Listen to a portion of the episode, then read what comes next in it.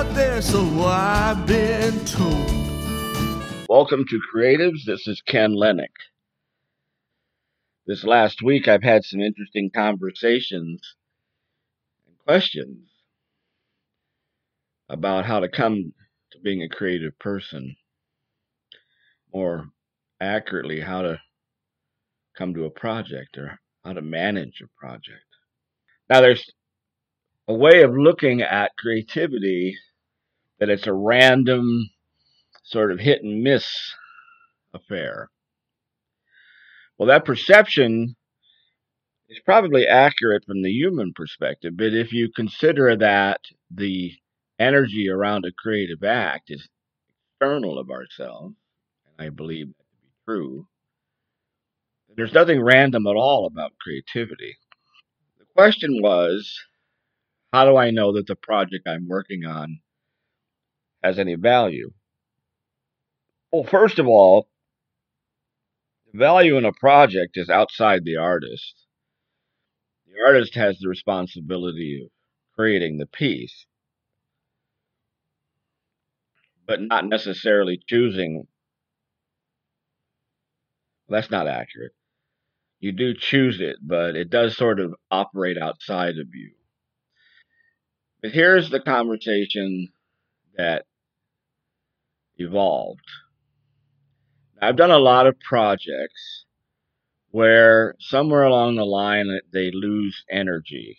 That is to say, I lose energy in my interest in that project. And that causes a lot of artists anxiety because they may put a great deal of time into a project and then all of a sudden just lose interest in it. Well, I might suggest to you that that is just keeping your chops up. The energy that comes outside of us from the universe, that's the way to look at it, has a purpose. And it may be that all of the incomplete projects that you stashed away or put on the shelf were nothing more than learning new skill sets or new perceptions, even as to what were doing. I often go back and look at my rejected work, if that's the right word, and I see that at the time it seemed as if I did the same thing over and over again, went down a maze, and the result was always unsatisfactory. But when I really looked at all the projects, I noticed the small differences in each project. And those differences are growth. Those differences are inc- increasing my skill sets. When a project is meant to be to go to completion, it has its own energy. It moves you along. It can be difficult at times, but that's just because your skills are not up to par. But the project will get done if it's meant to get done. I mean, that sounds kind of esoteric, but it really is the truth. The project will get done when it's supposed to. You're the vehicle for that project. And all the failed projects, if that's the way you want to hold it, they're not failed projects.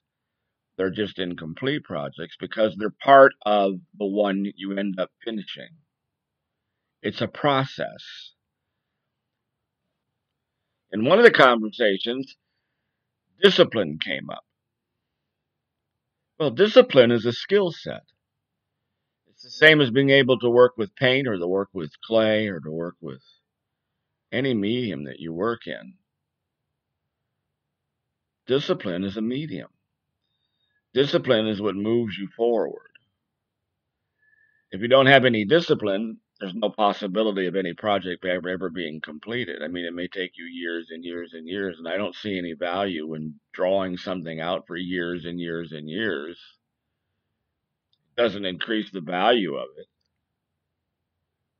if value is your issue. Let's talk about that a minute because another conversation I had was how does creativity fit in the commercial world? Well, an artist can make a design, a functional design that can be used. For example, Potter can throw a bowl, and the bowl can be pretty much the same size, but every time that artist makes a bowl, creativity takes over and it becomes a singular project. Even though it's a bowl, the function stays the same. Each bowl is different and distinct from the last. Now, manufacturing, in comparison, is making the exact same bowl over and over and over again to try to sell them. And that, you know, that has a value. That's part of our economy. But the Creative Act was the first bowl, not the millionth bowl. And that leads us to the idea of, collaboration. So collaboration can be a creative act as well. We've talked about collaboration before, and you know my feelings on it. When a group of people collaborate and they get on the same wavelength, if that's the way to look at it, that, for example, we're going to make an iPhone or something. What invariably happens is disruption. There will be a spoiler, a person in the group that will naysay every aspect of the project. Now, is that person a bad person? No, no, that's actually part of the creative process. The naysayer, and that person may always take that position, no matter where they are in life. That's unfortunate, but happens. That person forces all the other people in the group to constantly reassess what they're doing. Now, here's the irony of the way that kind of creativity works there's always a project manager. And I'm going to be a little negative here because, in the result of a collaborative effort, what happens is this terrible phrase okay, that's good enough. That'll do. And that's the project manager's job. How many times has technology come out and you're charged a fortune for it? It's manufactured and it's flawed. So what happens is another group comes in to make the fixes. Now, if you threw a bowl and it had a crack in it, it wouldn't be in a very good bowl. You'd, it would crack and break, and that would be the end of the use of the bowl. That's the difference between technology and sort of real world objects that people make with their hands. I mean, you make cell phones and computers with your hands. That's manufacturing. You're just reproducing it over and over and over again. The good enough is the antithesis of a fully produced creative project. The distinction between a group of people working on a project and one person working on a project is that one person is the only person that can say that the project is done. Where a group of people, if they didn't have a project manager, the project would never be done. Or if it was finally done, it perhaps wouldn't be manufacturable, if that's the right word. You couldn't manufacture it for some reason. I don't know. But I have never seen a fully developed tech product because that's in another reality. That's in another process. I kind of have nightmares about AI, which we're facing right now, is that you can create AI, but AI begins then to create itself. It becomes a creative individual. And then what happens? Does the universe speak to AI? Or do we, as creators, become obsolete? I don't know. That's a futurist job to consider. In any event, can you be collaborative with other people? Of course. The end result will be good enough. The only time that you can make a complete project and call it complete is if an individual makes that project. And that's why the universe has always chosen individual creatives in terms of putting the light in the world. But if you believe in collaboration and you do well with collaboration, good for you. I actually do pretty well with collaboration, but I expect the end result to be good enough. And I don't have any anxiety if my expectations are not met because my expectation may be something that the other person, the other collaborative person, can't get behind or can't feel or can't be involved with. And so the end result will be either putting it on the shelf or an agreement between the collaborative group, the collaborative people that it's good enough.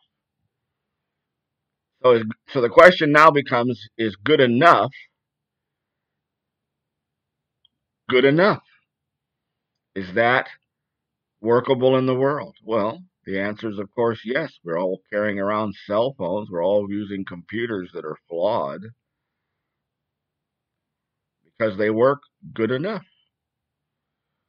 But as a creative individual, you want to get to the yes, this is done stage.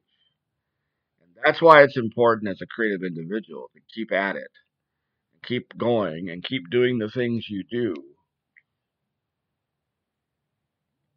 And that's all there is to say about that.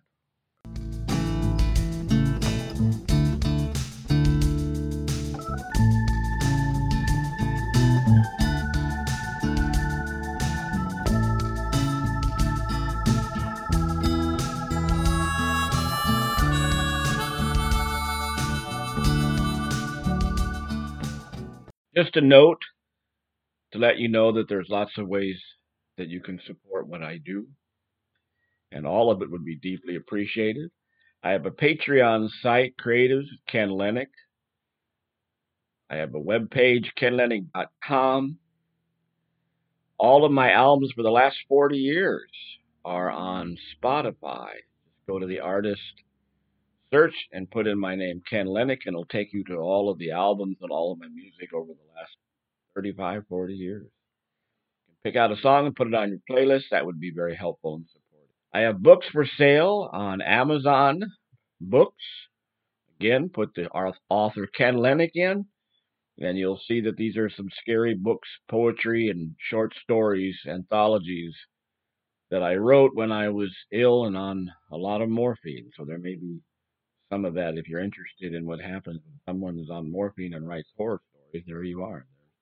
Well, happy New Year and blessings to you for a brand new year, and may this one be a really, really good one.